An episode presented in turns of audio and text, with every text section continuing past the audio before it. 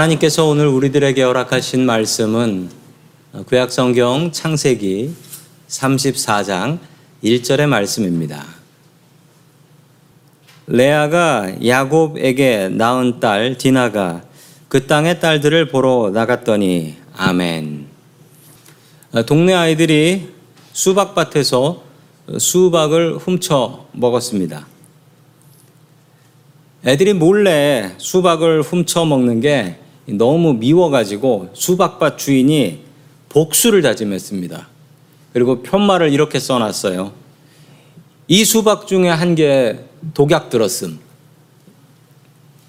다음 날 가보니까 아, 이 편말이 효과가 있었습니다. 독약이 무서워서 그 아무도 수박을 훔쳐 먹지 않았던 것입니다. 그런데 자기가 붙여놓은 편말에다가 누가 장난을 해놨어요. 그 밑에 보니까 이렇게 써져 있어요.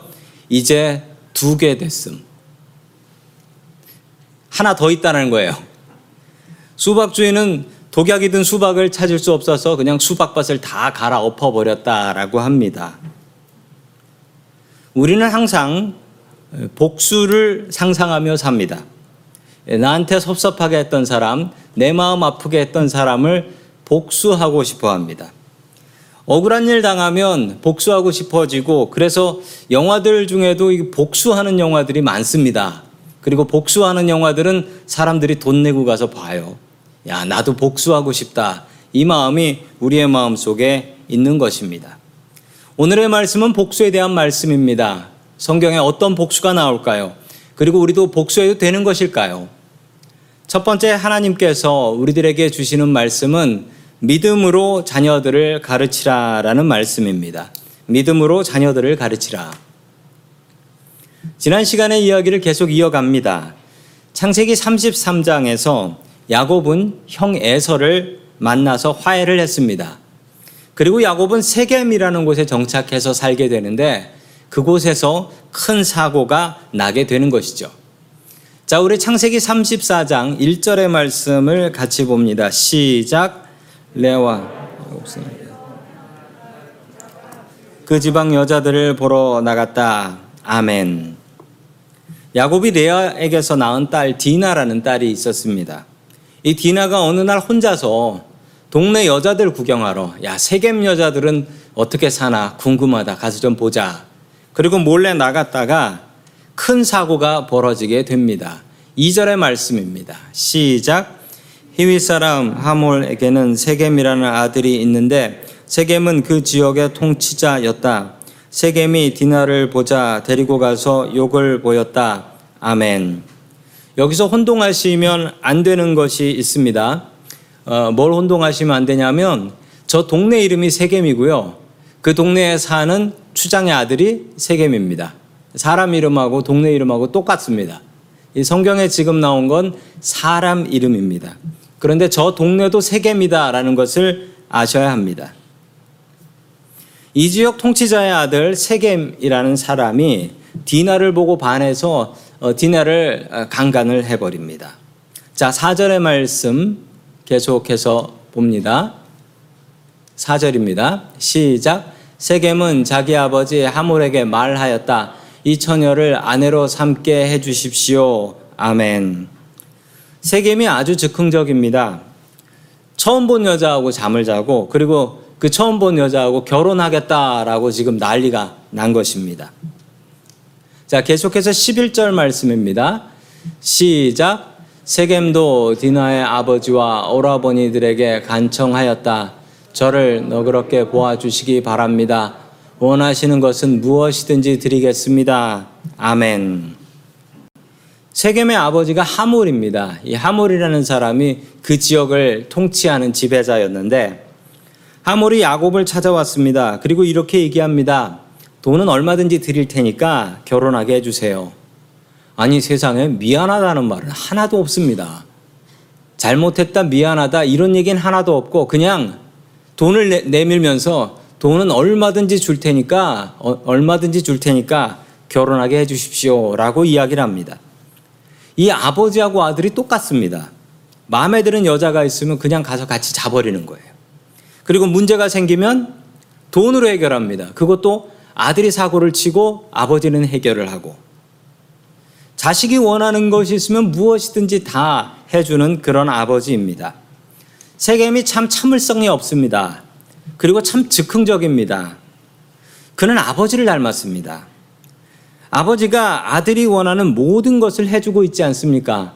그런데 아들이 뭐하러 참겠습니까? 그냥 아버지가 다 해주는데 참을 이유가 없지요. 어, 미국 스탠포드 대학에서 이런 연구가 있었습니다. 스탠포드 마시멜로 experiment라는 예, 실험인데요. 아이들한테 아이들을 모아가지고 아이들한테 머시멜로우 그 달고 하얗고 그 달고 맛있는 거 있잖아요. 그걸 하나씩 줬대요. 하나씩 주고서 이렇게 얘기했습니다. 요걸 15분 동안 안 먹고 참는 아이들한테는 하나 더 줄게라고 약속을 했습니다. 그 얘기를 하고 선생님은 어, 교실을 나가버렸어요. 그러니까 성격 급한 애들은 15분을 어떻게 참냐. 난 두 개 괜찮고 하나만 먹겠다라고 해서 집어먹은 아이들이 있었고 15분 참으면 하나 더 준댔어 라고 해서 참은 아이들이 있었습니다.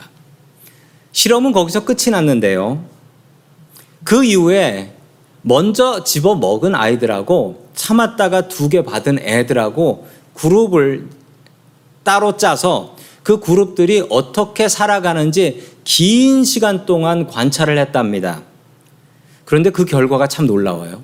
그 결과가 어떻게 되었냐면 참고 견딘 아이들이 그렇지 않은 아이들보다 학교 성적도 좋고 더 좋은 대학을 가고 또 스트레스도 더 잘 견디고 사회에서 성공하더라라는 것입니다. 참을성이 이렇게 중요합니다. 참고 견디는 것이 큰 능력입니다. 괜히 오늘 집에 가셔서 애들한테 이런 실험 하지 마십시오. 그건 애들이 참을성이 키워지는 게 아니라 아빠 무서워서 안 먹는 거예요. 이처럼 부모의 역할이 참 중요합니다. 세겜은 그 삶의 태도를 자기 아버지에게서 배웠습니다. 참지 못하고 자기 원하는 것 있으면 바로 가져야 되고 문제 있으면 돈으로 해결하고 아버지가 바로 와서 해결해 주고 세겜은 자기 아버지의 성격을 그대로 배웠던 것입니다. 아이들의 참을성을 어떻게 키워줄 수 있을까요? 부모의 역할이 참 중요합니다. 부모님들이 옆에서 참고 기다려줘야 하는 것이죠. 자식이 못해도 부모가 참아야지 자식이 못한다고 부모가 가서 야 네가 못하니까 내가 답답해서 내가 해줄게 그렇게 하기 시작하면 아이들은 아무것도 못하는 아이가 되는 것입니다. 자식의 길을 예비하는 사람이 되지 마십시오. 내가 내 자식의 세례요한이 되어서 내 아들의 길을, 내 딸의 길을 준비하고 살겠다라고 생각하지 마십시오. 그러면 자식이 하나님 의지하지 않고 자식이 부모를 의지하게 됩니다. 그러면 망하는 겁니다.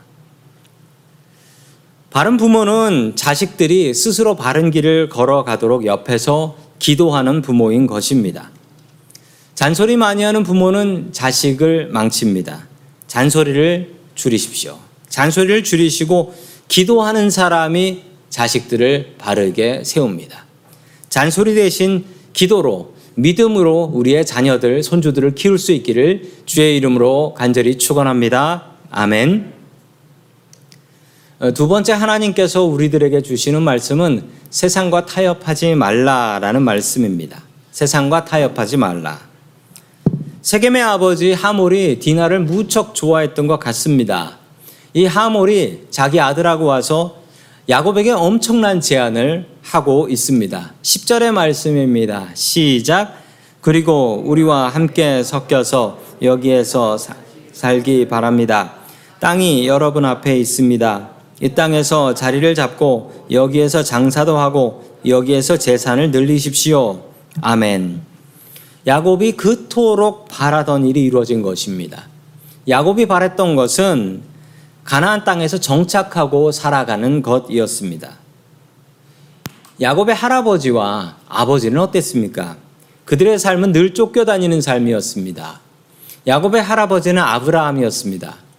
아브라함은 가나안 땅에 똑바로 정착을 못하고 여기저기 다른 나라 돌아다니면서 떠돌이 나그네 같이 살았습니다.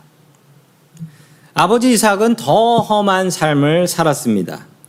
힘들게 우물 파면 동네 사람들이 뺏어가고 힘들게 우물 파면 동네 사람들이 뺏어가고 그러면 쫓겨나고 야곱은 어렸을 때부터 아버지가 그렇게 동네 사람들한테 쫓겨나는 것을 보면서 자랐습니다.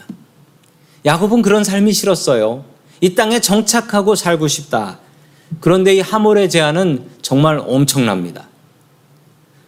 하몰이 했던 말 중에 그 노란 글씨 있죠? 땅이 여러분 앞에 있습니다. 이 얼마나 가슴 벅차는 말입니까? 이 넓은 땅이 있으니 이 땅 우리 그냥 나눠 가지고 삽시다. 우리 가족같이 삽시다. 이제부터 여기서 장사하셔도 되고요. 그리고 재산을 마음껏 늘리실 수도 있습니다. 세상에 이런 놀라운 제안을 듣게 되는 것입니다. 하나님께서 이런 방법으로 야곱에게 복을 주시는 것일까요?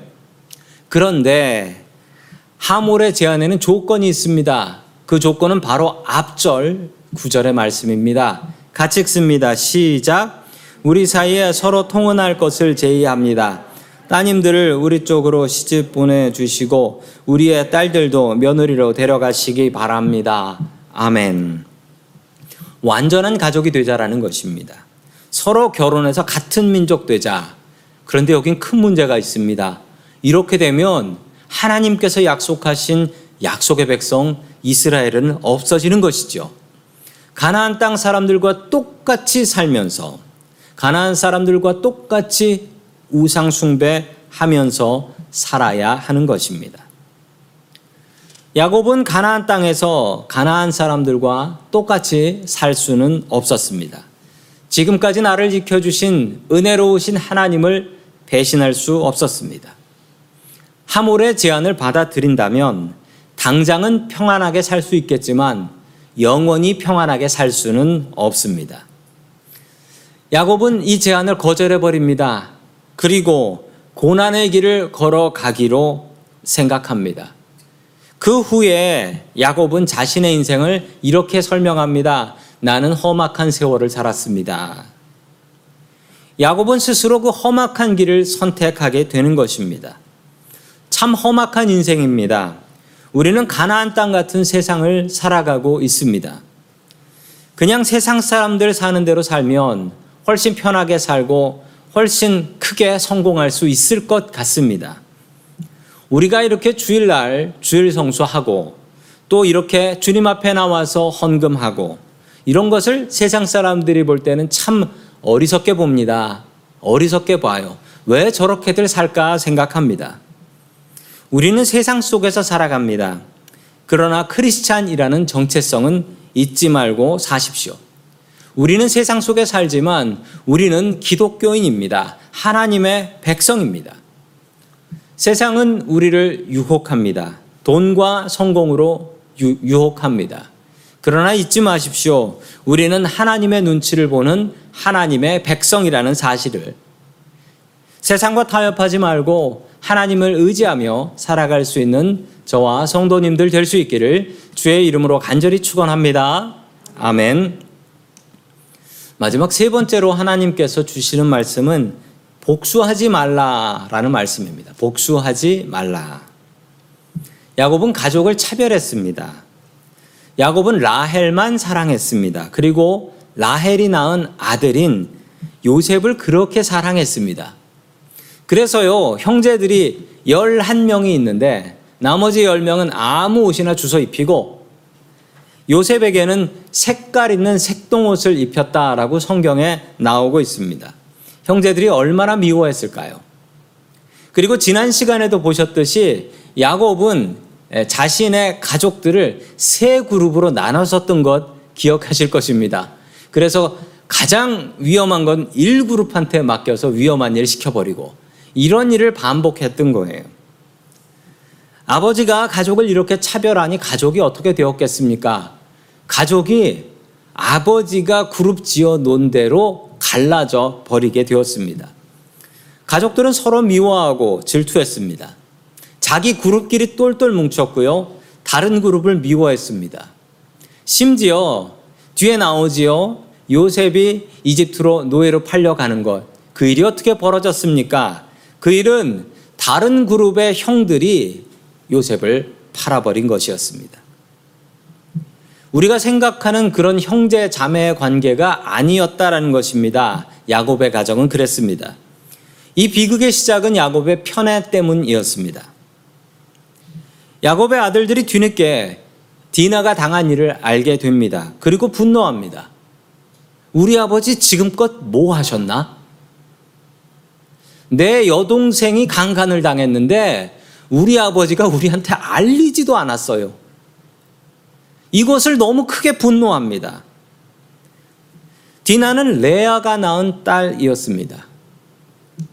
화면을 보시면 야곱의 가족들의 가족표가 나옵니다. 아내가 넷이 있지요. 두 아내와 두 명의 여종이 있습니다. 이렇게 나왔습니다. 그런데 이것 이 그룹이 그냥 자기의 그룹이 돼 버려요. 저기서 디나를 한번 찾아보십시오.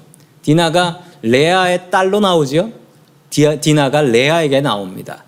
이 복수를 누가 계획할까요? 이 복수를 계획한 사람은 레아의 아들들인 시므온과 레위가 이 복수를 계획하게 됩니다. 왜냐하면 레아의 가족들이었기 때문입니다.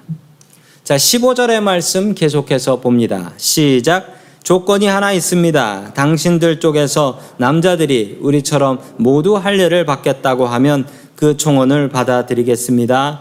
아멘. 이스라엘 남자들은 태어난 지 8일이 되면 할례라는 것을 받습니다. circumcision이라는 할례를 받죠. 이것은 하나님의 백성이 되는 증거였습니다. 하나님의 백성이 된다라는 육신의 표시였지요.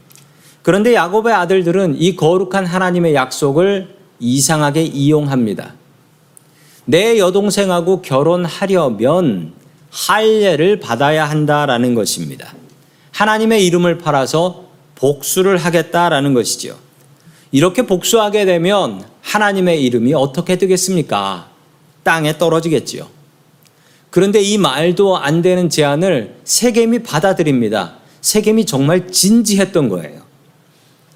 세겜과 세겜의 모든 남자들이 이 할례를 받게 됩니다. 이 할례를 받는 고통은 당해 보신 분들만 아십니다. 창세기 34장 25절 말씀 같이 봅니다. 시작. 사흘 뒤에 장정 모두가 아직 상처가 아물지 않아서 아파하고 있을 때에 야곱의 아들들 곧 디나의 친오라버니들인 시므온과 레위가 칼을 들고 성읍으로 쳐들어가서 순식간에 남자들을 모조리 죽였다. 아멘. 3일 뒤 세겜의 남자들이 모두 아파가지고 들어 누워 있을 때 시므온과 레위가 칼을 들고 올라가서 모두 다 처치해서 남자들을 죽여버렸다라는 겁니다. 하나님의 이름으로 자신의 복수를 했습니다. 이건 너무 과했습니다. 디나의 사건을 복수하려면 그 나쁜 세겜한테만 복수를 하면 되는 거지 왜 그 동네 사람들을 다 죽입니까? 다 죽일 뿐만 아니라 그 동네를 형제들이 다 올라가서 다 같이 올라가서 약탈까지 하게 되는 것입니다. 이 동네 사람들은 하나님을 어떤 분으로 생각할까요? 그리고 이스라엘 사람들을 어떤 사람들로 생각하겠습니까? 야곱은 시므온과 레위를 불러서 혼을 냅니다.